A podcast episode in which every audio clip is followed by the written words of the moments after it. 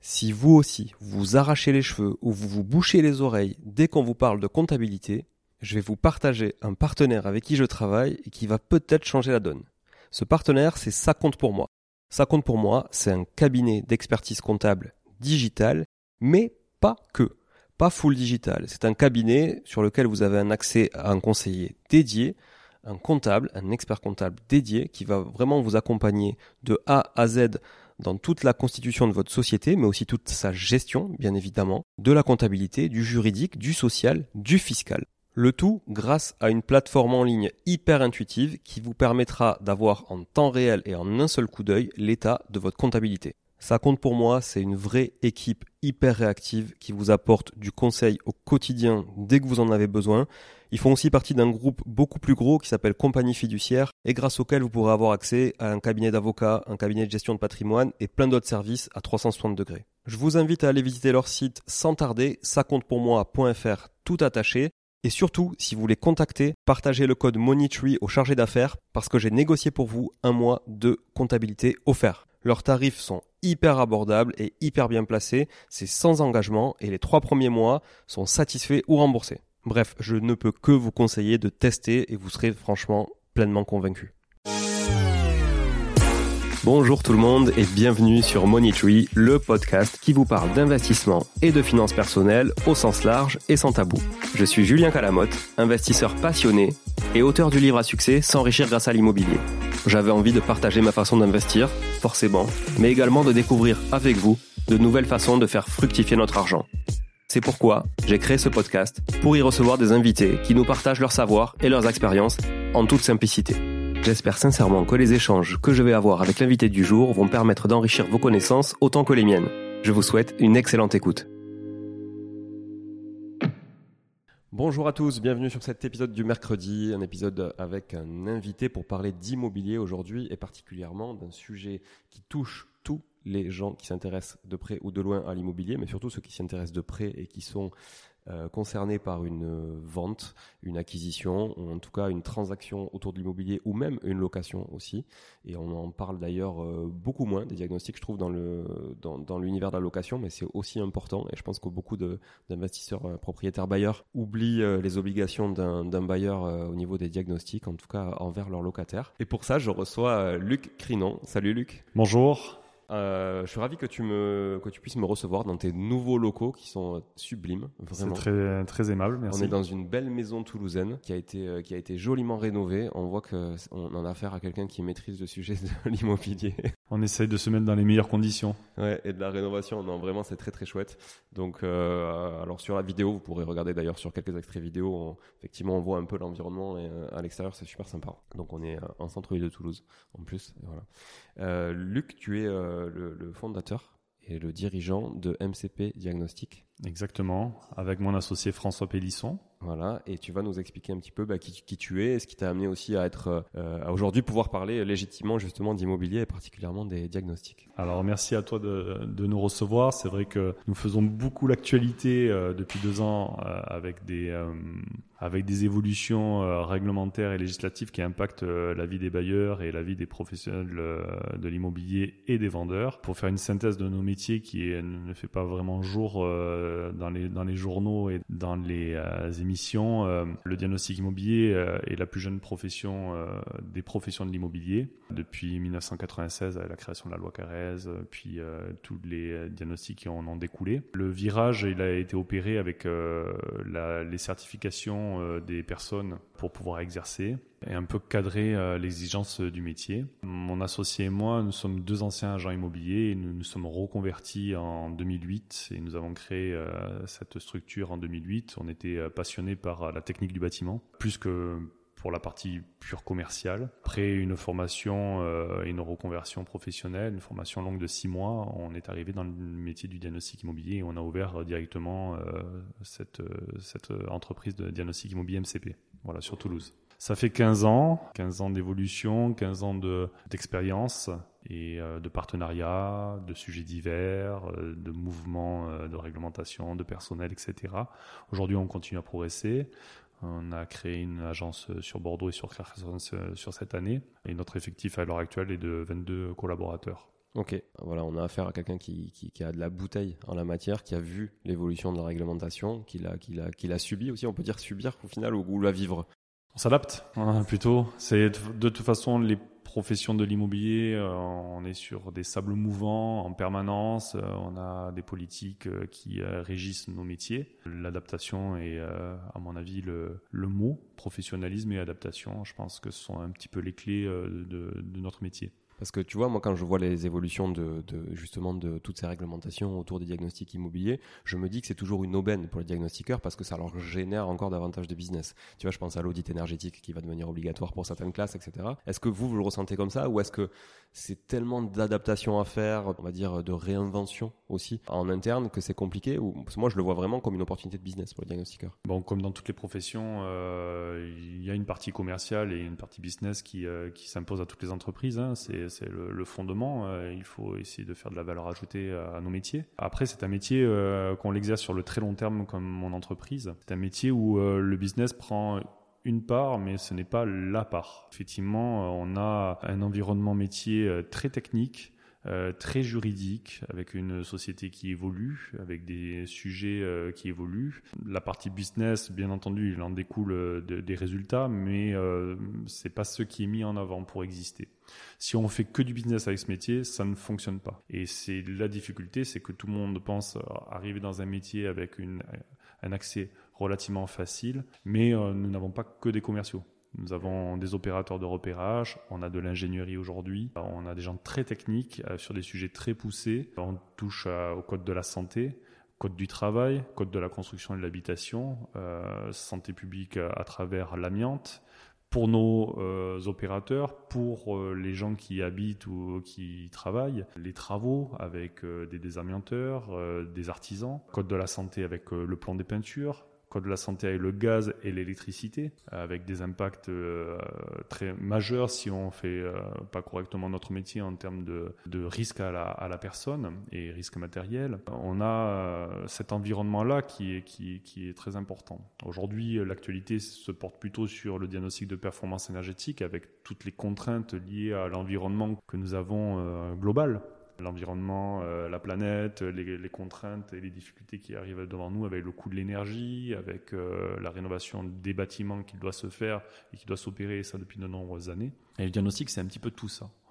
On, brasse beaucoup de sujets, des fois connexes, des fois complètement opposés, et avec un environnement d'ailleurs de marché et des enjeux, des enjeux commerciaux, euh, sur des transactions, sur des locations, sur des interdictions, sur des obligations.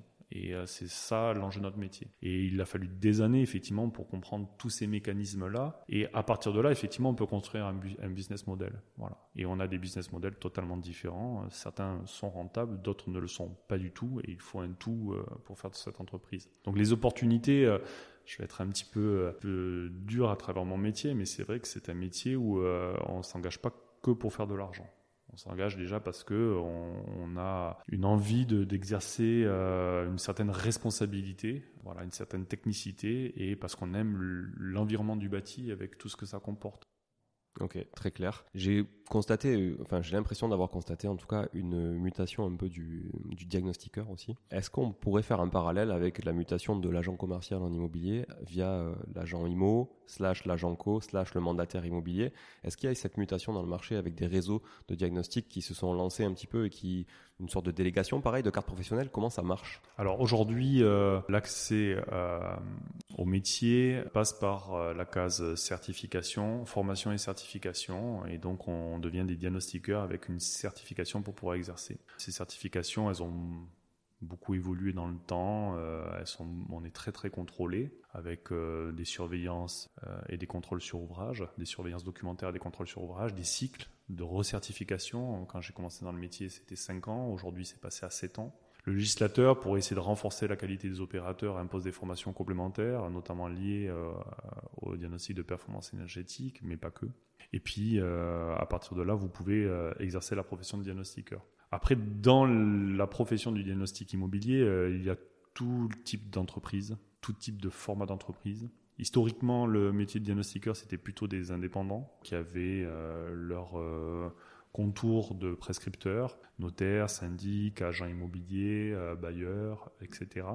et qui travaillaient euh, localement sur leur sujet de maîtrise. Puis des grands groupes sont arrivés et ont pris euh, de la place. Et puis des structures comme la mienne, intermédiaires, qui essayent de progresser. Et puis euh, on trouve également de la franchise, on trouve un petit peu de tout. Donc il n'y a pas vraiment de, de, format d'entreprise. C'est ce qu'on retrouve dans les métiers de l'immobilier, des entreprises totalement différentes, comme les agences immobilières, des franchises, des groupes en nom propre, des indépendants, des mandats. Ouais, donc marché très éclaté. Exactement, ouais, tout à fait. Est-ce que, avant de, de rentrer dans le vif du sujet vraiment technique, pour bien comprendre quels sont les diagnostics obligatoires en matière de transac et de location, est-ce que tu peux nous parler de ton parcours, toi, relatif à l'immobilier? Mon parcours, c'est d'abord de l'informatique au tout démarrage pendant quelques années à travers euh, le technico-commercial euh, avant que l'informatique se démocratise dans les années 2000. Mon passage, c'est 2004 euh, dans une agence immobilière avec, pour laquelle j'étais prestataire. C'était un métier qui, qui me donnait envie.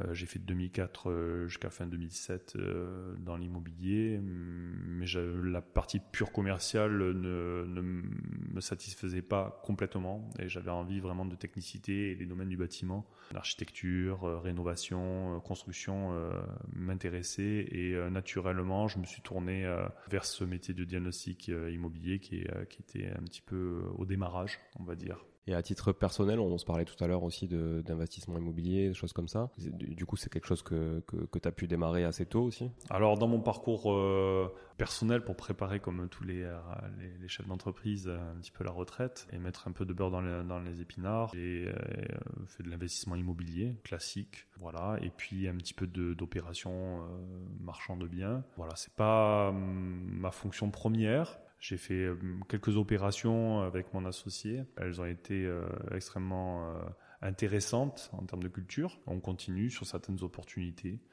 On le fait plutôt de manière parallèle à notre métier de base, on va dire, du diagnostic immobilier, mais il y a beaucoup de chassés croisés. Hein. Oui, mais là je vois qu'il y a aussi quand même un mindset sur le sujet dans les locaux où on est. Tu disais aussi que voilà, il y a trois appartements qui vont être exploités en Airbnb. Donc c'est vrai que du coup, on voit qu'il y a cette notion quand même de, ok, j'ai de la surface, il faut que je l'exploite, il faut que j'ai un rendement en face. Exactement. En fait, euh, bon, je j'échappe pas à la règle. On voit une transformation euh, de l'investissement immobilier, euh, du locatif, de la manière dont on le pense, de la manière dont on l'envisage sur le long terme. Et effectivement, ben, comme tout le monde, je j'essaie de suivre un peu les tendances. Moi, je suis de la vieille école, un logement, un locataire, long terme, en bon père de famille. Euh, aujourd'hui, effectivement, je me rends compte que euh, on peut aussi être bon père de famille avec euh, de l'Airbnb, avec de la location meublée, avec une multitude de, biens immobiliers différents et un panaché. Et donc, ben, je, je, creuse un peu les sujets. On a un peu de bureaux, un petit peu de locaux commerciaux, de l'habitation. On essaie d'avoir un, un, panaché, voilà, pour préparer la suite. Voilà. Bon, les diags. Alors, les diags. Donc, le sujet est vaste comment on peut démarrer. Est-ce qu'on peut se faire déjà un petit, euh, résumé des diagnostics, euh, de tous les diagnostics qui sont obligatoires lors d'une vente? Ou d'une acquisition, selon si on est du côté vendeur ou du côté acquéreur. Alors le diagnostic immobilier, euh, il y a plusieurs volets, donc euh, en fonction si vous êtes en maison, en appartement, en copropriété, en monopropriété. Les diagnostics classiques euh, sont dans le cadre d'une vente obligatoire pour les termites, la recherche de ces bébêtes qui font beaucoup de dégâts. Dans certaines régions, on a même les champignons type mérule. On a le volet des états des risques et pollution ça, c'est un, un, sujet aussi euh, assez majeur lié à l'assurance euh, et à la sinistralité au contexte naturel, géographique, etc. Ça, pour le coup, c'est quelque chose qu'on peut, qu'on peut nous-mêmes obtenir sans passer par un diagnostiqueur. Sans passer par un diagnostiqueur. Cependant, c'est devenu un petit peu les habitudes de travail du diagnostiqueur de les, de les réaliser. Voilà parce qu'on a un petit peu la culture des parcelles euh, cadastrales, euh, on se déplace sur place, donc on vérifie bien les, les recollements, les risques, on fait les vérifications, etc. C'est plutôt rester dans le dans le dans le giron du diagnostic immobilier historiquement. Après, on a en fonction des années de construction, mais des obligations, donc diagnostic de performance énergétique, tous les logements, les superficies loi Carrez lorsqu'on est en copropriété, le repérage amiante pour toutes les bâtisses construites avant le 1er juillet 97, la recherche de plomb des peintures pour tous les logements avant 1949 et les installations euh, intérieures d'électricité et de gaz pour les logements de plus de 15 ans. Donc on a un environnement assez, assez global, on a plusieurs expertises qui s'imposent aux clients. Et euh, un vendeur ben, se doit de fournir une information de la transparence. Aujourd'hui, c'est vraiment le maître mot, hein, c'est d'être le, le, plus clean possible dans, dans l'information. Voilà, quelles que soient les pathologies, quelles que soient les anomalies qu'on peut rencontrer, il faut pouvoir donner un éclaircissement aux, aux acheteurs. Est-ce qu'une vente peut se faire sans ces diagnostics ou avec on va dire, une, un manquement partiel de ces diagnostics à partir du moment où l'acquéreur l'accepte? Alors, c'est un vaste sujet, c'est un sujet très, très juridique. Les responsabilités sont, sont grandes, on voit un petit peu de tout. De manière générale, aujourd'hui, euh, les professionnels que sont les notaires euh, imposent aux vendeurs, pour la sécurité des parties, vendeurs et acheteurs, de faire les diagnostics au nom du vendeur, au moment de la vente, euh, à jour, et de ne pas ni récupérer ni se passer d'eux euh, l'ancien diagnostic. D'une part parce que ben, il peut y avoir des bêtises ou des coquilles euh, dans les anciens rapports. Le bien vit donc euh, de le faire, euh, de réactualiser le diagnostic de temps en temps, il y a eu des travaux de fait et on, trouve des choses qu'on n'avait pas trouvées euh, auparavant. Et puis les logements vieillissent, donc on rajoute des obligations comme l'électricité et le gaz, plus 15, plus 15 ans, donc des diagnostics qui n'étaient peut-être pas obligatoires au moment de la vente. Donc pour des questions d'assurance et de responsabilité, il est fortement besoin de refaire euh, les diagnostics à chaque vente pour euh, se sécuriser en tant que vendeur et puis pour apporter à l'acheteur euh, la tranquillité. Si on rentre dans le détail de chaque diagnostic, on va, on va pouvoir un peu développer chacun d'entre eux. Il y en a plus ou moins importants que d'autres aussi selon les régions. On va, on va se baser là sur une région où on va dire qu'il n'y a pas les mérules, ça nous fera un sujet en moins. c'est sûr. voilà. Alors les, les, termites, les termites où on les trouve en France de manière générale, c'est quoi les risques? Comment on peut les traiter s'il y en a? Est-ce que c'est vraiment dangereux d'acheter acheter un, bien s'il y a des termites ou est-ce qu'il y a des solutions Alors, des solutions, il y en a toujours. Tout dépend du, degré d'infestation et du moment où on prend, euh, où on, prend connaissance de, la problématique. Lorsque les termites sont très installés dans un habitat, euh, ça peut être très très compliqué de traiter. Et euh, moi, j'ai vu des bâtiments où on a dû raser parce que l'infestation était, euh, le traitement était trop coûteux et l'infestation avait fait trop de dégâts. Et donc structurellement, il y avait un risque d'effondrement. Euh, c'est une bâtisse dans le Gers. Les termites, donc, euh, bon, grosso modo, je vais pas faire une carte postale de la France, mais on, on les retrouve maintenant à peu près partout. À partir d'une certaine altitude, on ne les retrouve plus.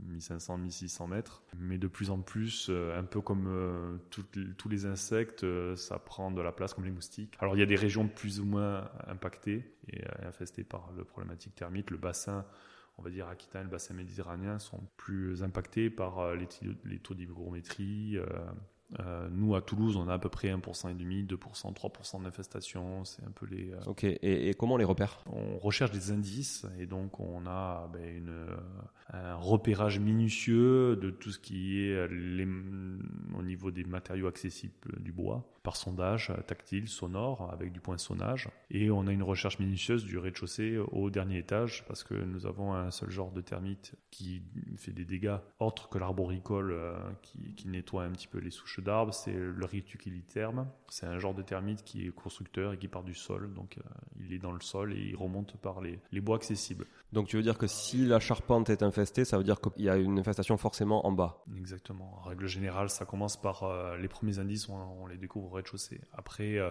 vous pouvez avoir des bois de chauffage qui ont été déposés contre une façade. Je l'ai vu diagnostiquer une maison termitée dans le 3100 il y a quelques années où effectivement c'est par l'apport des bûches qui avaient été euh, entreposées contre la façade de la maison. Elles ont fait des coordonnées, hein, des petites galeries euh, sur la façade et elles sont allées euh, attaquer des bois de charpente sur une maison des années 70. Donc on a de temps en temps ce type de... D'ailleurs le bois il faut le stocker autre que contre une maison. Parce que tu vois, je me posais justement la question de comment, parce que souvent les, les charpentes dans les maisons qui ont été rénovées, doublées en placo, etc., tu les vois pas. Non. Tu as pas accès. Non, bien et, sûr. Et, j'ai jamais vu de diagnostiqueur euh, enlever des tuiles et passer non, par. Euh, voilà. Exactement. comment euh, comment on peut faire? Il y a de l'aléa. Voilà, il y a de l'aléa malheureusement parce que c'est pas une science exacte. Hein.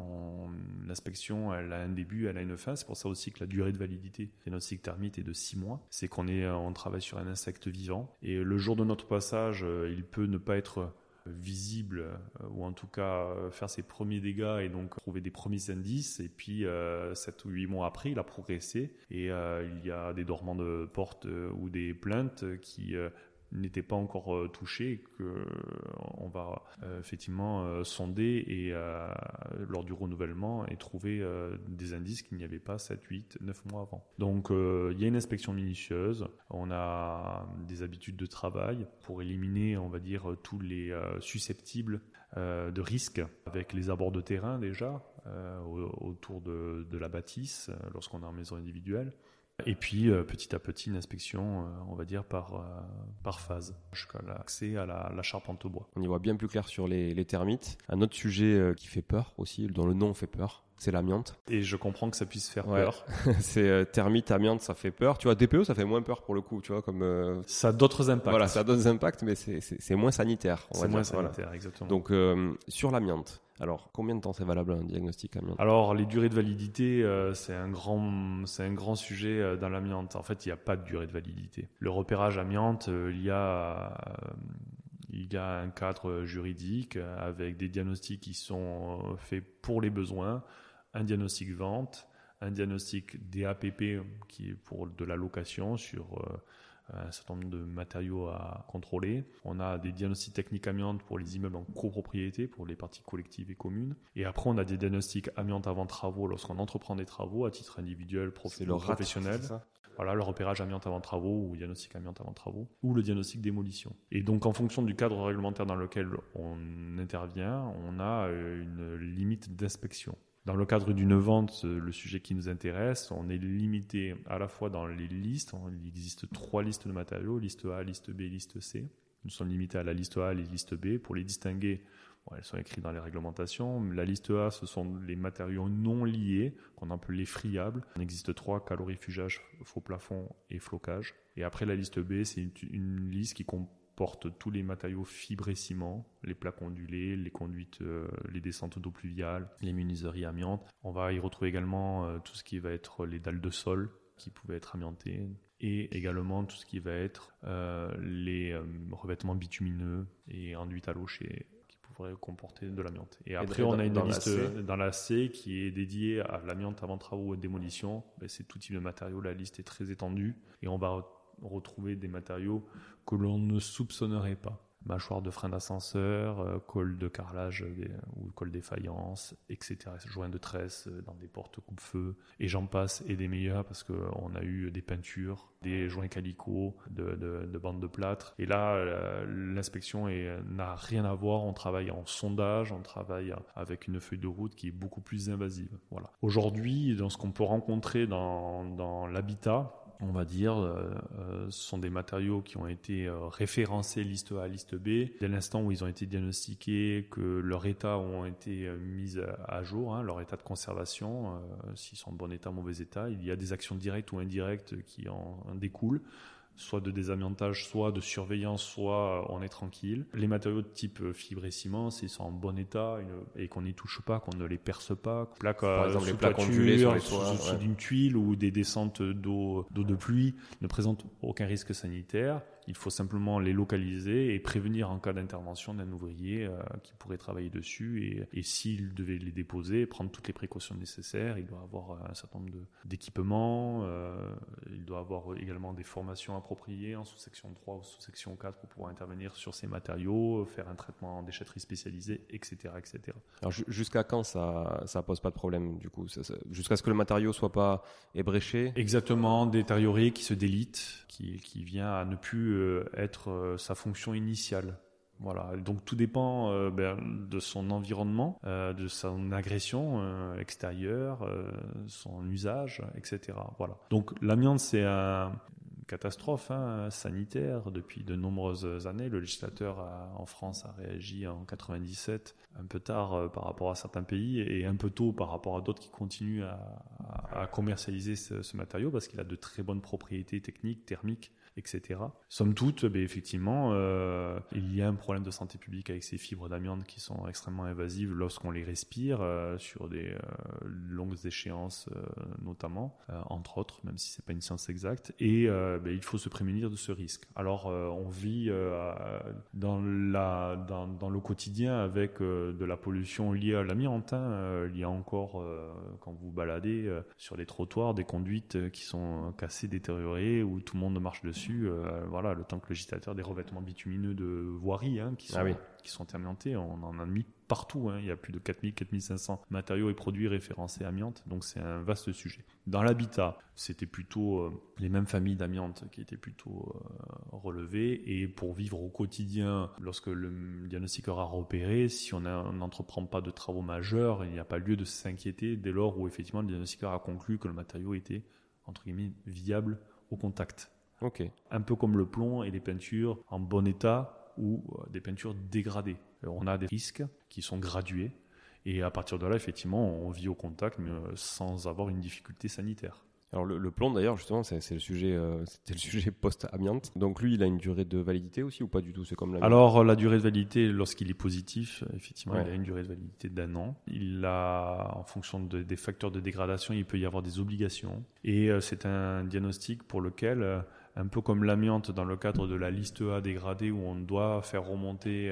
euh, aux ARS euh, le, dossier pour euh, que l'ARS puisse suivre, la préfecture puisse suivre le, le, désamiantage, ben, en plomb c'est pareil. Lorsqu'on a des facteurs de dégradation trop importants sur une même pièce ou dans un bâtiment, dans un local ou un appartement avec des unités supérieures et dégradées, on a des obligations d'enlever le, le plomb, de faire des travaux de réhabilitation. Alors c'est d'un rare cas, mais on doit en faire la déclaration.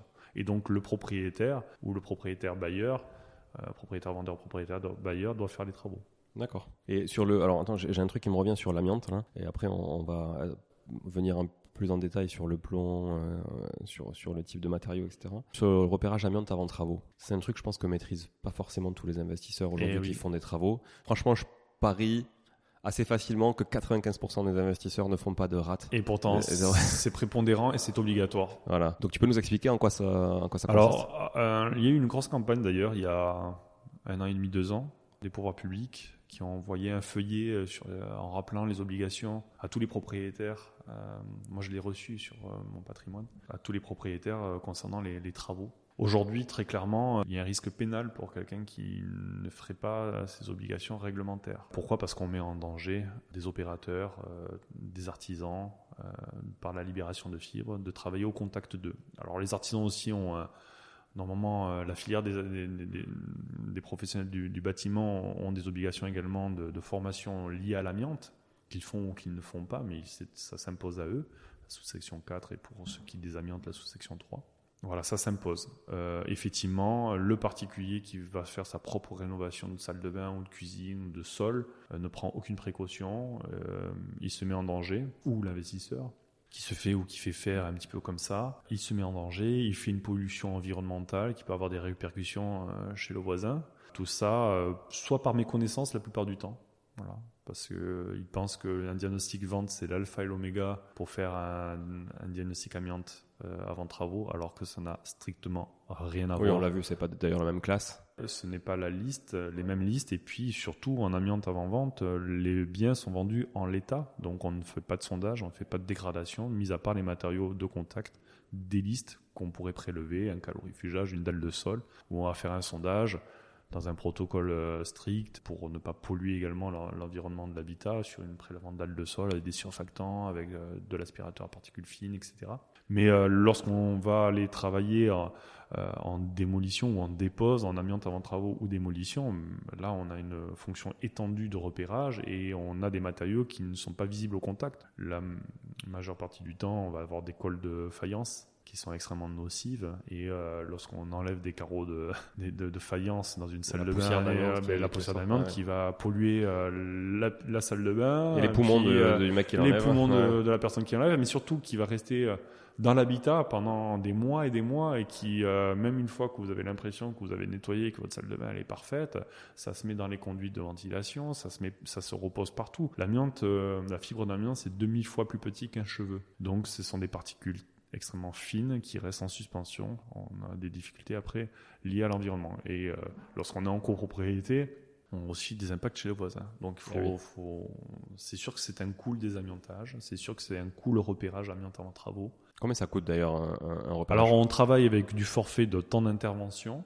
euh, rédaction de, répar- de rapport pardon, euh, et euh, déplacement sur site, etc.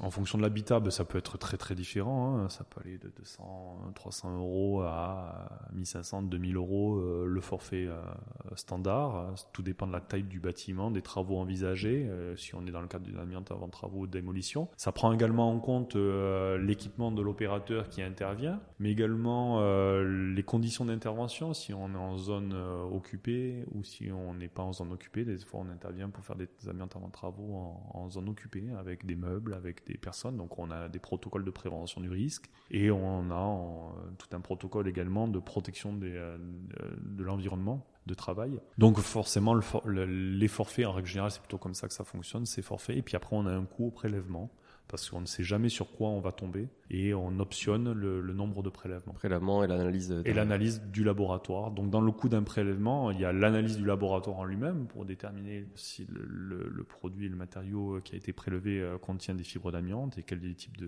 de, de fibres. Et euh, ben, dans ce coût-là, il y a euh, le sondage de l'opérateur, etc., qui rentre en compte sa main-d'œuvre hein, pour pouvoir percer, prélever, etc., etc. Et le diagnostiqueur, lui, donc sous-traite l'analyse à un labo spécifique Voilà, exactement on envoie des labos indépendants euh, accrédités au COFRAC. Il en existe plusieurs euh, en France et même en Europe aujourd'hui. Et on envoie les échantillons. On a des résultats entre 3 et 10 jours en fonction des périodes. Ok.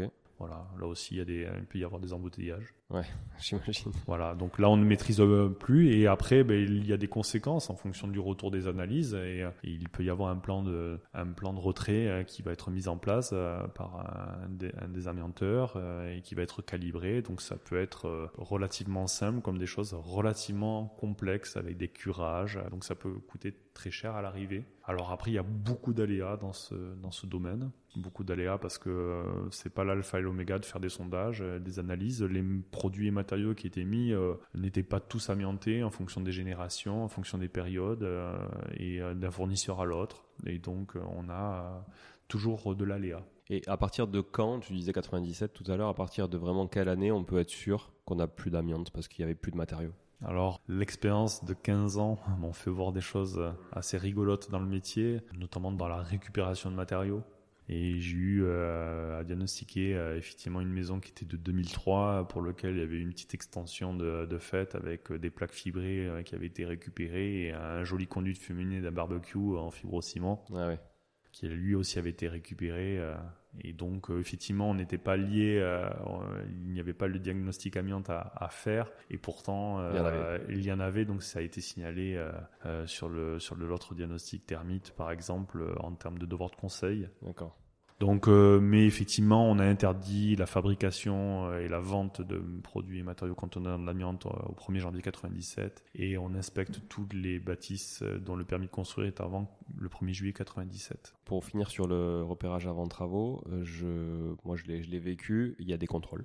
Oui, bien sûr. Il y a des contrôles. Je sais pas. Inspection du travail, bien sûr, L'inspection du travail fait des contrôles, effectivement. Et donc euh, c'est là qu'on doit prouver effectivement qu'on a fait euh, un repérage amiante avant travaux. Un repérage et que... amiante et que sur les travaux que l'on effectue, euh, ben, le plan de prévention a été bien mis en place et qu'on, à minima, qu'on a fait un, un, protocole, on va dire, de, de gestion du risque. Ouais.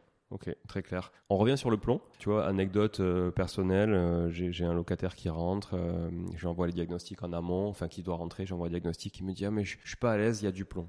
Euh, je lui dis ah bon, l'appart venait d'être euh, entièrement rénové, etc. Je dis il y a du plomb, oui oui, il y a du plomb sur quelques menuiseries, euh, il y a des traces de plomb. Et, et, donc moi je lui ai répondu un peu bon ironiquement, je lui ai dit a priori si vous n'avez pas prévu de manger la porte, vous, vous courez pas trop de risques. Est-ce que j'ai faux ou bah, Oui et non. Ouais. si on vulgarise effectivement, c'est un petit peu ça si on va un petit peu dans le détail, forcément, à chaque mission euh, et à chaque contrôle et chaque diagnostic euh, a ses particularités. Donc, si on vulgarise effectivement, euh, à gérer des particules de plomb, créer des difficultés liées au saturnisme, et donc euh, ben, le plomb dans le sang euh, et, euh, et donc ben, c'est extrêmement dangereux pour la santé parce qu'une fois que c'est dans l'organisme on ne rejette l'organisme ne rejette plus ces particules. Et donc ça fait beaucoup de dégâts. Et notamment ça a été fait beaucoup de dégâts chez, chez les, enfants, qui, les, qui, qui mangeaient un peu tout les femmes quoi. enceintes etc etc donc le saturnisme est un vrai problème et un vrai enjeu de service public il a d'ailleurs été mis en, en lumière sur l'habitat insalubre notamment ben, dans les habitats de certains départements euh, très pauvres, euh, comme la Seine-Saint-Denis, etc. Et c'est un peu parti de ces constats-là. La peinture au plomb a un petit goût sucré, les enfants se suçaient le pouce après avoir gratté les portes, les menuiseries, les murs, etc. Et donc on avait euh, beaucoup de cas de saturnisme en France. Mais ce n'est pas tout, parce que comme tout polluant, ben, l'inhalation est aussi un danger. La fibre d'amiante, pour faire un rembobinage, on connaît les cancers alliés qui sont les cancers, on va dire, euh, naturels euh, liés à la fibre d'amiante, plèvres, poumons, euh, gorge, respiratoire. Mais en fait, depuis qu'on analyse et de, avec les évolutions des, de la médecine et des, des, des, tests, en fait, ça touche tous les organes. Il y a des cancers de la vessie, des cancers de la prostate liés à l'amiante, etc., etc. Ben, le plomb, c'est un petit peu la même chose. si on l'inhale, ça fait des dégâts également pulmonaires, ça fait des dégâts au niveau de la gorge. On est toujours pareil. Il y a le risque lorsque on a des matériaux dégradés dans l'habitat. S'ils sont pas dégradés, qu'il y a eu des, revêtements de surface, de nouvelles peintures, etc., et que l'habitat est sain, ventile, etc., et qu'il y a un diagnostic qui apporte l'information, qui permet de savoir que telle porte, telle menuiserie, telle plainte, tel mur, euh, telle peinture est plombée, on limite largement le risque et on peut vivre dans l'habitat tout à fait traditionnellement et euh, sans, sans problématique comme avec l'amiante. C'est dès lors effectivement où avoir un habitat dégradé, enfin des matériaux dégradés dans l'habitat, et euh, lorsqu'on va euh, faire des travaux, que bah, là il faut prendre, il faut avoir de la précaution du risque. Il faut savoir que le diagnostic plomb avant travaux, avant démolition est également obligatoire pour les bâtisses. C'est 1994. D'accord. Donc 49 pour une vente ou une location. Avant 1949, l'obligation de diagnostic, mais pour des travaux de, la démolition 1994 parce qu'on a mis de la peinture au plomb jusqu'en 1994 avec des teneurs peut-être différentes, des produits différents, mais jusqu'en 1994 on a tracé de la peinture au plomb dans l'habitat, dans le tertiaire, etc. Ok, très clair. Tous les diagnostics qu'on a vus là, les trois, ils sont valables pour la transaction donc pour la vente et aussi pour la location ou par exemple les termites c'est pas nécessaire pour la location? Alors les termites le seul qui n'est euh, qui ne tue le pas avec la location ok J'ose dire qu'effectivement, euh, le propriétaire euh, bailleur d'une maison, bah, s'il a des termites, il va être vraisemblablement averti rapidement par son locataire. Ouais. Parce que, bon, en fonction du, du degré d'infestation, je vais pas y revenir, mais bon, voilà, il peut y avoir des conséquences avec la, le dormant de la porte, la plainte qui se désagrège, le, le sol, le parquet, etc. Okay. Pour l'amiante et le plomb, effectivement, en fonction des dates, il y a des obligations d'information. Autre euh, diagnostic qui, me semble souvent un peu euh, oublié ou, ou, mal compris, c'est l'état des risques et des pollutions, mhm. le RP. Oui, tout à fait. Euh, en quoi il consiste et, et, en quoi il peut alerter un, un, un acquéreur? Alors il y a des degrés euh, également euh, dans l'information, il y a des degrés et des conséquences liées à cet état des risques et pollutions. On va prendre un cas sur notre euh, secteur. Euh, nous avons des sols très argileux, donc avec des mouvements de terrain ou de la sécheresse qui impactent les sols. Et en fonction de l'aléa de l'ERP, si on est en zone moyen ou fort de ces mouvements de terrain ou de sécheresse, on a des obligations sur la vente d'un terrain de faire une étude de sol qu'on appelle la G1 pour aller vérifier la teneur du sol et jusqu'où on va trouver la roche, etc. Et donc ce sont des obligations pour la vente. Et là, vous faites comment Avec un carottage? Alors nous, on fait pas. Ah, vous faites Ça, pas ce sont des entreprises spécialisées, hein, bureaux d'études de, de, sol, qui vont intervenir et faire des, des sondages avec une carotteuse dans le sol. C'est un impact important parce que toute construction qu'on va vouloir réaliser sur cette parcelle de terrain euh, va devoir faire l'objet d'une étude de sol préalable à la, à la, charge du vendeur qui est la G1 et obligatoire dans le permis construire qui est la G2. Et donc les coûts euh, liés à, la construction euh, ben, peuvent être importants euh, par la mise en place de pieux, etc. Mais ça va avoir aussi également un impact euh, sur l'habitat classique. Et là, à l'heure actuelle, avec les gonflements et retraits de, de, des sols argileux et des aléas, on a beaucoup de maisons qui se fissurent en ce moment sur l'Occitanie, énormément de dégâts de sinistres. Et effectivement, le fait d'avoir l'information ben, en fonction de la bâtisse, c'est d'avoir un œil plus attentif à ce que je regarde, à ce que je visite. Est-ce que éventuellement poser la question au vendeur si sa maison elle est sur un radier, sur un vide sanitaire, sur pieux, euh, etc. Parce qu'il peut y avoir des conséquences euh, par la suite. Ok, ça permet d'adapter les fondations éventuellement. Euh, Exactement. De la, si je veux faire une construction additionnelle, je veux faire une piscine, je veux faire une extension, je veux faire une surélévation. Euh, voilà, ça donne des informations. Une information préalable sur le risque. Ça donne également, bon, sur les inondations, etc. Je ne vais pas les faire tous, mais ça, donne effectivement un axe de réflexion et euh, savoir se positionner la gestion du risque lors de l'acquisition. Et après, euh, dans cet état des risques et pollution, le vendeur doit également déclarer, et ça c'est lui qui le fait à travers le document qu'on lui remet, dont il y a une partie vierge, tous les sinistres liés aux catastrophes naturelles qu'il a eu et s'il a eu des indemnités. Ce qui va permettre effectivement d'avoir de la traçabilité des informations et s'il a été inondé trois fois, ben, il doit, et qu'il a bénéficié d'indemnité, de, il doit en faire preuve à l'acheteur. Et l'acheteur, ben, soit il achète avec cette information-là et il en fait son affaire, et il sait qu'il aura les pieds dans l'eau, soit il dit, ben non, moi je ne veux pas prendre ce risque d'avoir euh, de nouveau un aléa. J'ai souvenir aussi que sur cette ERP, il y a une carte, il me semble, avec oui, il y a plein de cartes. ouais, un peu tout, un peu tous les tous les sites, par exemple polluants mmh. autour. Euh, Exactement. Alors, c'est complété. Ça, ce sont les risques naturels. Ce sont complétés beaucoup de choses, les risques technologie. On a eu un petit AZF à Toulouse, c'est un petit sujet, mais euh, qui a marqué euh, de ce document-là de, de, ces risques, donc risques technologiques, risques des pollutions de manière générale, pollution des sols. Donc, c'est des bases bases basioles qui ont été intégrées dans cet état des risques et pollution pour lorsqu'on achète un terrain, savoir si on était dans, une, dans un site pollué, une ancienne décharge, euh, un ancien garage automobile avec des polluants de sol, euh, station de lavage ou industrie, etc. Est-ce qu'il y a un entrepôt de carburant pas loin Voilà, et si on a un risque effectivement d'explosion avec un entrepôt de carburant pas loin, etc., etc. Donc on est toujours dans les préventions du risque. Après, on a également mis les risques miniers. Dans, en France, il y a des carrières. Il y a un petit reportage que j'ai vu à la télé il y a un mois et demi dans le bassin bordelais où euh, des carrières qui ne sont pas référencées euh, où euh, d'un coup euh, le, un propriétaire se retrouve avec un trou, de 6 mètres de profondeur dans, dans, dans, le jardin, en tout cas dans ce, reportage. Mais, Et puis, donc ces risques technologiques, ces risques environnementaux. On, rajoute en plus depuis un an et demi la pollution sonore des aérodromes et eh aéroports avec l'ENSA, l'état des nuisances sonores aériennes qui a complété également ce, ce document. Donc aujourd'hui, un acheteur, euh, il a, euh, par le diagnostic immobilier, une information, une cartographie euh, très très précise et très très poussée aujourd'hui de ce qu'il achète et du risque. Et après, en fonction de son échelle, de sa sensibilité au risque, eh ben, soit on devient propriétaire, soit on ne le devient pas, mais en tout cas, on a la connaissance de tout ce qui pourrait se passer à l'instant T. Et en fonction aussi de son degré d'implication dans la lecture des diagnostics. Exactement. Parce que ce qui fait aujourd'hui la taille des annexes des actes, c'est quand même les diagnostics. C'est très lourd. Euh, et tu vois, je, regarde, enfin moi qui fais quand même pas mal d'acquisitions euh, ou de ventes, en fait, euh, chaque professionnel a une façon quand même un peu différente de les présenter. Et du coup, j'ai l'impression que c'est toujours une usine à gaz de retrouver juste la synthèse. Parce que ce qui compte, c'est quand même déjà regarder la synthèse de manière macro, et après, si effectivement il y a une anomalie, aller regarder un peu le détail.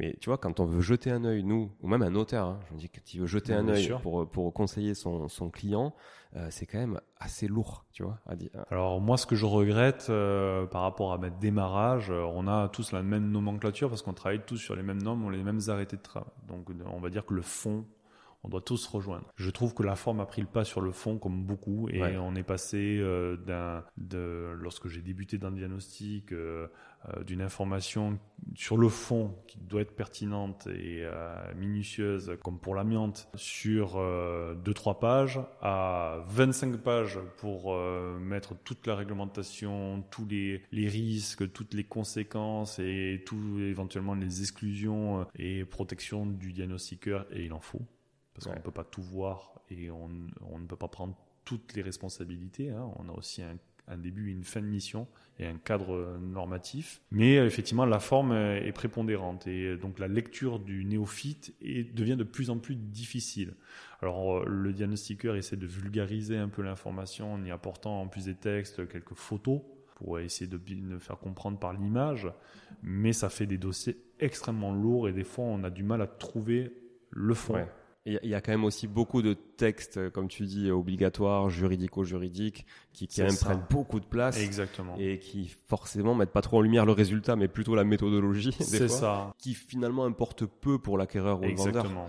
Exactement. En tout cas, le conseil que j'ai à donner, et je le donne depuis euh, que je fais ce métier, et d'autant plus aujourd'hui, c'est d'anticiper au maximum lorsqu'on a un projet de vente euh, ou de location, d'anticiper ou de travaux, euh, d'anticiper au maximum les diagnostics, de les faire faire le plus tôt possible. Ça permet d'éventuellement de, faire des corrections, de prendre la mesure. Et euh, s'il y a des petits travaux de correction électrique, de gaz déjà par rapport à son environnement personnel, de faire ces, ces corrections pour sa propre santé, hein, sur de propres enjeux, chaudière qui dégage du monoxyde de carbone ou une installation électrique qui peut être dangereuse pour tel ou tel peut être aussi un risque pour le vendeur. On va y venir d'ailleurs. Mais euh, de faire en amont les diagnostics permet effectivement, avec le diagnostiqueur d'échanger ses conseils, notaire, agent immobilier, d'anticiper effectivement euh, quelques travaux ou quelques euh, voilà quelques éléments pour pouvoir optimiser sa vente, avoir les arguments auprès d'un acheteur et puis enlever un maximum d'anomalies qui font peur. Parce qu'effectivement, en tant qu'agent immobilier, la décision d'achat d'un acheteur, elle est euh, lourde de conséquences, elle est complexe, elle est euh, anxiogène. On balaye beaucoup de sujets, du financement, euh, la structure familiale, etc. Et si on rajoute effectivement de la complexité à travers les diagnostics qui peuvent être angoissants, si on a l'information tard, tardive, et qu'on n'a pas balayé ça ah dès le démarrage, on, se, on revient en arrière. Voilà. Et il y a des ventes qui ne, ne se déroulent pas bien parce qu'on a apporté l'information trop tard. Voilà. Et il faut balayer ces, ces éléments-là. C'est d'ailleurs ce qui est reproché à beaucoup, c'est un autre sujet, mais c'est d'ailleurs ce qui est reproché aussi à beaucoup d'agents immobiliers, c'est ce manque de transparence. Euh, alors des fois c'est pas juste méconnaissance, hein, parce qu'il y a aussi avec euh, le développement des mandataires, etc. Beaucoup de, voilà d'agents commerciaux qui, qui ont qui la veille été bouchés et qui se retrouvent euh, agents commerciaux propulsés, donc ils sont pas forcément aussi euh, l'accompagnement nécessaire derrière. Mais effectivement, de transparence, soit par méconnaissance, soit juste aussi par, peur de perdre la vente, alors qu'en fait des fois il vaut mieux juste crever l'abcès de suite et, faire un point document avec euh, hyper exhaustif tu arrives au compromis, c'est fait, tout le monde est au courant, il n'y a pas de mauvaise surprise, et il n'y a rien de pire qu'avoir une mauvaise surprise devant le notaire. Surtout que les notaires sont assez spécialistes quand même pour te mettre tous les points noirs en face de toi. Hein. C'est leur métier quand même, c'est de t'avertir euh, de manière hyper objective. Donc euh, souvent, alors ça dépend évidemment des notaires, hein, chacun est, différent, mais souvent c'est quand même attention, attention, attention, attention, et c'est pas waouh, c'est super le projet que vous avez, tu vois. Donc c'est vrai qu'un acquéreur qui a pas l'habitude, qui achète une résidence principale tous les 10 ans, ça peut vite le freiner aussi et lui faire peur pour les gens qui nous écoutent, qui sont plus des investisseurs avertis, etc. Mais même un investisseur aujourd'hui, il doit avoir une bonne connaissance euh, des diagnostics. Euh, ça peut avoir des impacts économiques majeurs.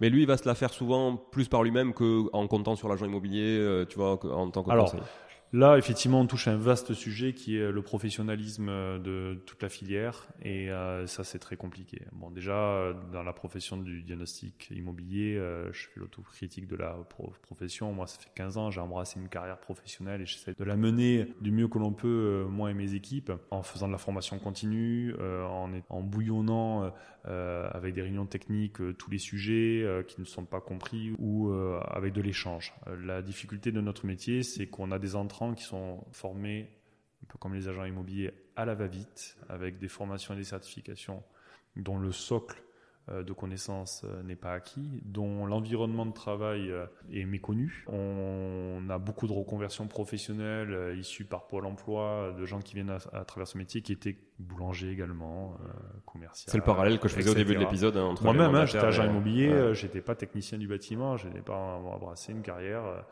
euh, d'école d'architecture, etc. Et on sait que ben, c'est très important d'avoir euh, des bases techniques très très fortes. Le problème, c'est qu'aujourd'hui, en 45 euh, jours ou deux mois, on a des diagnostiqueurs qui sont formés et certifiés. Formés sur le papier, certifiés sur le papier. Après, ils arrivent sur le marché. Il y a des courageux qui veulent se monter, un peu comme des agents immobiliers tout de suite, pensant que c'est l'Eldorado.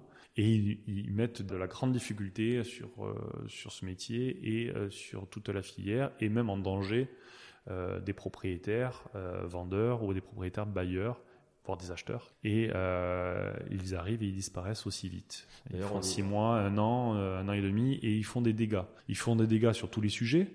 Un, parce qu'ils ont mal fait leur diagnostic, par méconnaissance, par inexpérience, des fois par facilité ou par juste appât du gain, en n'étant pas suffisamment rigoureux. Mais souvent, c'est d'abord l'inexpérience euh, du métier et la connaissance. Et après, euh, également, pour pouvoir capter une clientèle de prescripteurs, de relais, agences immobilières, notaires, syndics, etc., ils vont avoir deux réflexes. C'est de vouloir faire plaisir à l'agent immobilier. En règle générale, c'est souvent l'agent immobilier en mettant le moins d'anomalies possible ou en étant le plus complaisant possible euh, et casser le prix du diagnostic immobilier, c'est-à-dire le temps de l'inspection euh, minutieuse, de la rigueur euh, et de ce qui devrait être. Et ça fait que effectivement, ça fait beaucoup de mal aux professionnels qui travaillent avec une feuille de prix qui est cohérente par rapport à, à, la mission qui, qui, doit en être. Et ça fait beaucoup de mal également parce que pour les agents immobiliers, pour un notaire ou pour un acheteur ou un vendeur, une certification, c'est une certification. C'est le même diplôme pour tout, donc c'est la même compétence. Sauf qu'une compétence de 15 ans, c'est pas une compétence de 3 mois de C'est l'expérience qui fait la différence. Boulanger et qui devient diagnostiqueur. Et c'est là où est la, le, danger. Et le vendeur a l'impression de faire une bonne affaire financière ou une bonne affaire parce qu'il a une note de complaisance dans le DPE ou euh, il n'y a pas trop d'anomalies, etc. Et puis il a les répercussions dans le temps avec un acheteur qui se retourne contre lui, il va devoir l'engager. Et quand le diagnostiqueur disparaît, il n'y a, a, plus d'écho. Nous, nous avons une structure depuis 15 ans. Nous avons une structure fiable parce que j'ai très très peu de sinistralité. La sinistralité, d'ailleurs, c'est un enjeu, euh, il faudra qu'on en discute également. C'est ce qui est en train de chasser les mauvais dans notre métier par la montée des polices d'assurance, parce qu'il y a beaucoup de sinistres en matière d'amiante, en matière de thermite, en matière de loi Carrez, en matière de DPE, ça commence, les premiers. Et les enjeux financiers sont, et de santé sont très importants et les répercussions importantes.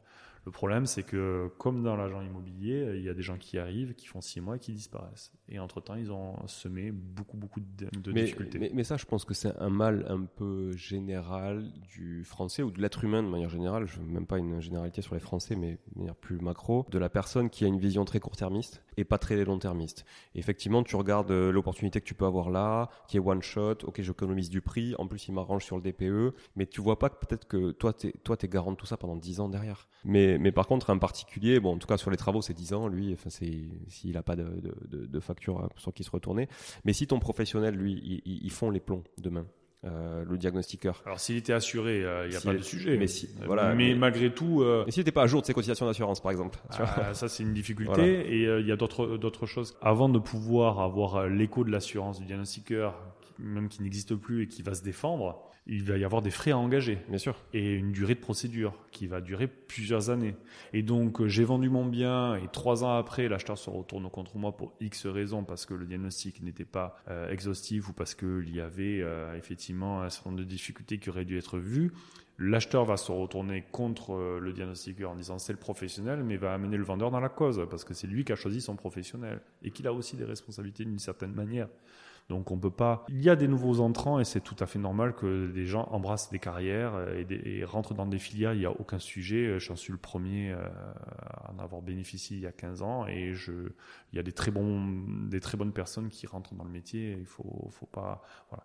Mais je pense qu'aujourd'hui les conséquences et les enjeux sont tellement forts dans le diagnostic immobilier qu'il est quand même relativement conseillé de ne pas se lancer dans l'aventure sans passer par une entreprise support en tant que salarié, d'apprendre son métier un an, deux ans, trois ans, quatre ans, de le maîtriser techniquement et après éventuellement de faire son aventure personnelle. C'est ça, ça, existe et ça doit continuer à exister évidemment. Mais euh, je pense que l'erreur c'est de, de commencer et de la part des vendeurs et des acheteurs de pas avoir le réflexe de, de du, du, prix euh, oui, bien sûr. Euh, mettre au mot en bas de la page c'est de regarder le voilà c'est de regarder le contexte global qui est l'entreprise à laquelle je m'adresse quel est son historique ou l'entrepreneur euh, qui est-il, chez qui il est assuré, euh, quels sont ses gages de qualité, euh, comment je peux me rassurer. Parce que l'impact, on, trop souvent j'entends le vendeur dire que c'est la même chose, à 100 euros près, 150 euros près, mais des fois ça n'a ça n'est pas du tout la même chose.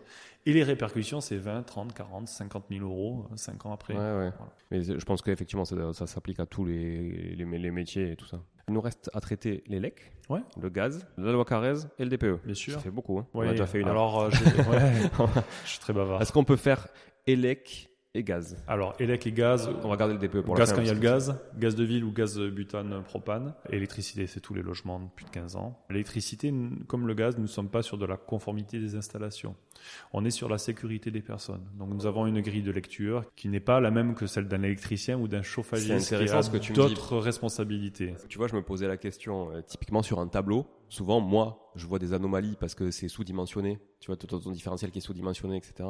Et en fait, je, sur le diac, c'est pas noté. Alors, si c'est sous-dimensionné, ça doit être noté. Ben, alors, Alors, est-ce que tu peux nous calculer le calcul euh, justement Alors, d'empérage Le diagnostic, euh, dans le repérage euh, de l'électricité, on a une- un arrêté de travail qui définit la méthode et les points de contrôle. On a une soixantaine de points de contrôle pour, pour faire clair. Ce sont d'abord tous les éléments de sécurité, la section des câbles liés aux ampérages, la- l'ampérage du différentiel 30 mA, son- sa présence, son absence, etc., etc. Et je passe, je vais pas vous faire toute tout l'arrêté de travail. À partir de là, effectivement, on va y faire euh, les points d'anomalie et le propriétaire devra se rapprocher idéalement d'un électricien pour pouvoir. Alors, ce n'est pas une obligation qu'on vend, mais c'est vivement recommandé. Et en tout cas, euh, de faire les travaux pour le pour le bailleur euh, également, c'est plus Pour la location. Pour la location, c'est Ouais. plus que recommandé et devra faire appel à un professionnel électricien qui lui va faire son travail de méthodologie. Après, euh, on parlait de, de sécurité des biens, des personnes et de la conformité des installations. La conformité, on ne l'obtient qu'avec un consuel lorsqu'il y a Oui. une rénovation totale ou une installation neuve et il est valable trois ans. De la sort de ce consuel de trois ans, les installations ne sont plus conformes. Déjà parce qu'elles ont vécu, euh, qui me dit que le différentiel il fonctionne encore, qu'il Ouais. n'a pas pris une surcharge euh, ou que par défaut le matériel ne, ne, ne- ne s'est pas désagrégé. Et donc, effectivement, on vient sur des installations de plus de 15 ans. Alors, toutes les installations ne sont pas à, à refaire dans leur intégralité pour pouvoir sécuriser les personnes. Des fois, effectivement, il y a quelques éléments à, à changer par l'électricien. Après, euh, on se confronte souvent avec l'électricien.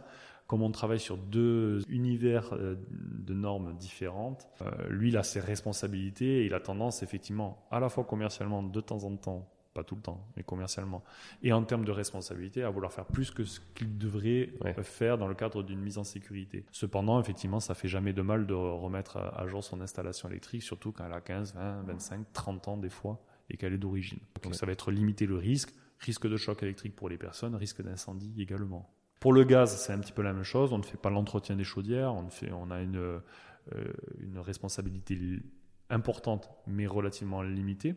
Euh, on vérifie euh, les volumes, les ouvrants, les sorties d'air, les amenées d'air, que les matériaux soient, les, les appareillages soient conformes. On vérifie tirage et monoxyde de carbone et euh, l'étanchéité du réseau à partir du compteur. Alors ça fait déjà pas mal de points de contrôle.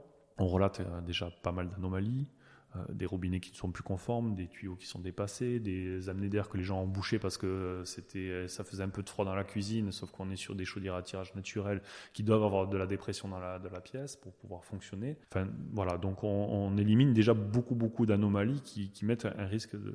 Après, une chaudière au gaz, il y a 3000 intoxications monoxyde de carbone en France, une chaudière au gaz doit être entretenue par l'occupant du logement. Euh, veiller, pour qu'on est bailleur, tu t'intéresses à ta cible sont, sont les investisseurs. J'ai un, un local, une habitation avec une chaudière. Je dois bien faire en sorte que mon locataire me prouve que chaque année, il a bien fait Oui. entretenir sa chaudière. C'est prépondérant. Il en est responsable en termes de, de sécurité à la personne. Le bailleur, s'il ne fait pas cette démarche-là, Ok. voilà. Il doit veiller à ce que les appareils fonctionnent et soient en état d'entretien, etc. Ok, très clair. Sur les lecs, donc ça, c'est une question très personnelle, mais qui va intéresser aussi beaucoup de monde. Donc euh, l'anomalie, enfin, ce que moi j'avais identifié là, c'est que sur un tableau, donc tu as un différentiel, mettons ton différentiel, il fasse à 63 ampères. Combien d'ampérage il te couvre justement? C'est quoi le calcul? Il y a une méthode. Alors en fait, méthode de euh, la, la méthodologie du nombre d'ampérages d'ailleurs euh, est liée à la norme des électriciens. Nous, on vérifie à travers la puissance du, Ah. de la- l'appareil général de commande et de protection et de, sa, de son calibrage global. Donc c'est pour ça que je me. Et on demande à ce que ça soit. Dans la- dans l'arrêté au plus haut que la somme des interdifférentiels ou le différentiel 30 mA, que sa somme d'ampérage soit supérieure au calibre maximum de la GCP. Ok. Comme ça, on couvre toute la puissance. Après, euh, à l'électricien d'adapter euh, les puissances en fonction des rampes et des ampérages derrière. Gaz, élec, ok. Loi Carrez en copropriété du coup. Loi Carrez, alors loi Carrez 96, euh, maintenant j'ai envie, de, envie de te dire que quasiment une grosse partie des logements sont passés une fois par leur loi Carrez. Oui. On a rarement maintenant de, de, de surprises, on a commencé à avoir une traçabilité. C'est toujours important de la refaire. Ouais. C'est quand même vivement recommandé de ne pas garder celle de l'ancien diagnostiqueur parce que s'il a fait une erreur et qu'on n'a pas recontrôlé et qu'il y a une erreur de plus de 5%, on pourrait être mis en responsabilité en tant que vendeur. Et si je n'ai pas pris un professionnel pour me couvrir euh, euh, en assurantiel, eh ben je serai responsable du, du Eh oui. de, de la somme due Ouais, ouais. et des procédures. Donc euh, c'est aujourd'hui en termes de package de diagnostic, on a la loi Carrez, elle est inclue, elle va coûter entre 30 et 80 euros en fonction de la superficie. À l'échelle de la vente d'un logement, c'est une économie de bout de chandelle. Oui, et clair. se faire l'impasse de n'importe quel diagnostic individuel sous prétexte qu'on le récupère, etc., au vu des enjeux, quels qu'ils soient, ce sont des économies de bout de chandelle. C'est le premier poste de dépense des ménages, c'est l'immobilier. C'est euh, ce qui coûte le plus cher. Donc le contrôle technique ne doit pas être Ouais. mis euh, en aléa et, euh, et faire au rabais. Et cette loi Carrez, justement, donc euh, on a tous en tête, euh, ça, ça prend des surfaces en dessous d'un mètre 80, mais est-ce qu'il y a d'autres normes? Alors euh, la loi Carrez, il y a un champ très très important de jurisprudence. Qui font que euh, il y a des sujets qui peuvent être plus ou moins complexes, mais la règle générale, effectivement, c'est euh, les superficies au-delà d'un mètre 80 sont comptabilisées, on décompte les embrasures de portes et de fenêtres, on est de mur à mur, euh, Un, etc. etc. placard, par exemple? Le placard est comptabilisé, Comptabilisé, voilà, ok. même si j'ai une petite Même s'il y a des portes avec des rails et tout ça, voilà, ça, ça comptabilisé quand exactement, même. on comptabilise l'entrée du placard. D'accord. Voilà, les marches d'escalier sont décomptées. Les problématiques euh, euh, de jurisprudence, c'est plus sur quoi? Sur les mezzanines, par exemple, Les mezzanines, on va avoir également euh, tout ce qui va être est-ce que je vais rentrer tel type de local ou pas dans la loi Carrez? J'ai aménagé, ça c'est du sujet régulier, j'ai aménagé un comble euh, qui était à l'état de comble dans le règlement de copropriété. Euh, Ouais. Est-ce que son aménagement euh, fait partie de la loi Carrez ou pas? Je- Un souplex avec une cave, Oui. etc. Alors ça, c'est ça, ça dit quoi, justement? Ouh là, ça, dit- ça dit est-ce quoi, que, le souplex que je, est-ce- Moi, par exemple, j'ai un souplex. est-ce que je rentre vraiment dans, le, dans la règle ou pas? Alors, non, tu sais ce qu'on va faire? On va faire euh, une, une capsule spécifique sur la loi Carrez. Ça peut être va- intéressant va- parce que ouais. la jurisprudence est très intéressante. Ouais. Euh, pour donner un exemple rapide, le technicien en mesurage n'est pas un juriste. Donc il mesure l'existence, ce qu'il voit tel que se présente matériellement le, le bien le jour de sa visite. Euh, Le propriétaire, lui, du bien, doit apporter les preuves à travers un règlement de copropriété, euh, une attestation notariale, une mise à jour du règlement de copropriété, que l'affectation du local est bien l- celle de l'habitation. Et que si j'ai fait une transformation, ben j'ai bien fait, j'ai bien les autorisations pour avoir Oui. transformé, que c'est propre à sa destination, que j'ai fait les modifications de tantième, que j'ai eu les autorisations administratives pour euh, notamment modifier le foncier. Et à partir de là. Et donc, si effectivement je n'ai aucune information, que le vendeur ne me, me- ne me fournit rien, je, je mesure l'existant tel que je le vois. Et euh, je m'arrête là, j'indique que je n'ai eu aucun document et le vendeur prend ses responsabilités. Ok. Voilà. Ok. On le voit beaucoup dans les maisons en copropriété où il y a des garages qui ont été annexés en chambre supplémentaire, où aucune déclaration Ah oui. n'a été faite, aucune modification, aucune déclaration préalable, etc. Ok, C'est un- sujet très intéressant. Je pense qu'on va en faire euh, une capsule spécifique sur la loi Carrez. Et euh, désolé pour tous ceux qui attendaient le DPE, mais on fera aussi une capsule spécifique sur le DPE. On va s'arrêter là pour aujourd'hui, pour cet épisode sur les diacs qui était très très complet. On a une bonne vision, je pense, de ce qu'est le diagnostic immobilier obligatoire dans la vente, dans la location, puisqu'on a vu que c'était quasiment les mêmes, hein, de toute façon, qui étaient, euh, obligatoires à, quelques-uns près. Merci beaucoup, Luc, pour tout ce partage euh, d'expérience. On va se retrouver euh, du coup la semaine euh, prochaine ou dans quelques jours pour une capsule justement spécifique sur la loi Carrez et puis une prochaine sur le DPE. Parfait. Voilà, si t'es d'accord. Ouais. Allez. Ok. Merci, merci encore à tous euh, d'être là et d'avoir écouté cet épisode. Partagez-le autour de vous. C'est un sujet vraiment très intéressant, critique et surtout obligatoire. Donc euh, n'oubliez pas. On revient aussi sur les repérages à amiante avant travaux, notamment. Je pense que personne d'entre vous ne fait ça. Donc faites-le. C'est hyper important. Voilà. Merci à tous. À très vite. Ciao, ciao. Bon, si vous êtes là, c'est que vous avez écouté jusqu'au bout et a priori, l'épisode vous a plu. Si c'est bien le cas, n'hésitez pas à le partager autour de vous. Notez ce podcast sur Apple Podcast et Spotify en laissant un commentaire 5 étoiles. Je ne vous le répéterai jamais assez, mais c'est grâce à vous que ce podcast vit aujourd'hui et peut continuer de vivre en vous proposant un contenu toujours plus qualitatif. Merci encore. Je vous retrouve très vite sur un nouvel épisode de Money Tree. En attendant, je vous souhaite la meilleure des réussites dans vos projets et un bon enrichissement. À très bientôt.